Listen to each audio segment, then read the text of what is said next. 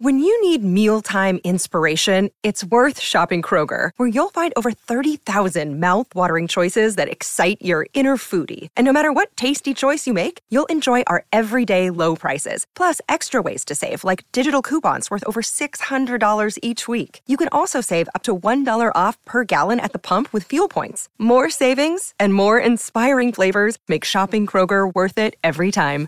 Kroger, fresh for everyone. Fuel restrictions apply. Another day is here, and you're ready for it. What to wear? Check. Breakfast, lunch, and dinner? Check. Planning for what's next and how to save for it? That's where Bank of America can help. For your financial to-dos, Bank of America has experts ready to help get you closer to your goals. Get started at one of our local financial centers or 24-7 in our mobile banking app. Find a location near you at bankofamerica.com slash talk to us. What would you like the power to do? Mobile banking requires downloading the app and is only available for select devices. Message and data rates may apply. Bank of America and a member FDIC. Welcome to the only daily podcast focusing on compliance news of the day. Each morning, start your day with a cup of coffee and Tom Fox, the voice of compliance, to hear about four of the top compliance, corruption, or leadership stories you will need to start your day. The Daily Compliance News is a production of the Compliance Podcast Network. First, a word from our sponsor.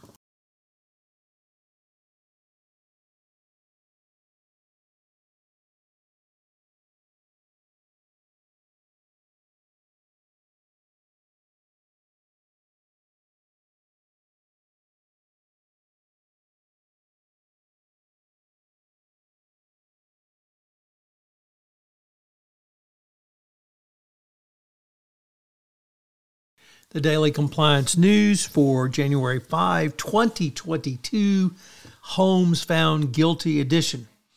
And uh, for this episode of the Daily Compliance News, we're going to dedicate it fully to the Elizabeth Holmes guilty verdict. Obviously, uh, this was a very well uh, developed case by the prosecution. Holmes was found guilty of four of 11 charges uh, basically for um, fraud, uh, fraudulent activity around the uh, investors. He was not found guilty on um, defrauding patients or um, the charges of wire fraud. So uh, potentially 20 year sentences on each charge, but uh, one of the qu- key questions is what will be the uh, sentence, if any, that Holmes would get. She is uh, eligible for a 15% reduction in her sentence uh, for good behavior. She has not been criminally convicted previously. Um, these will all run that way in her favor.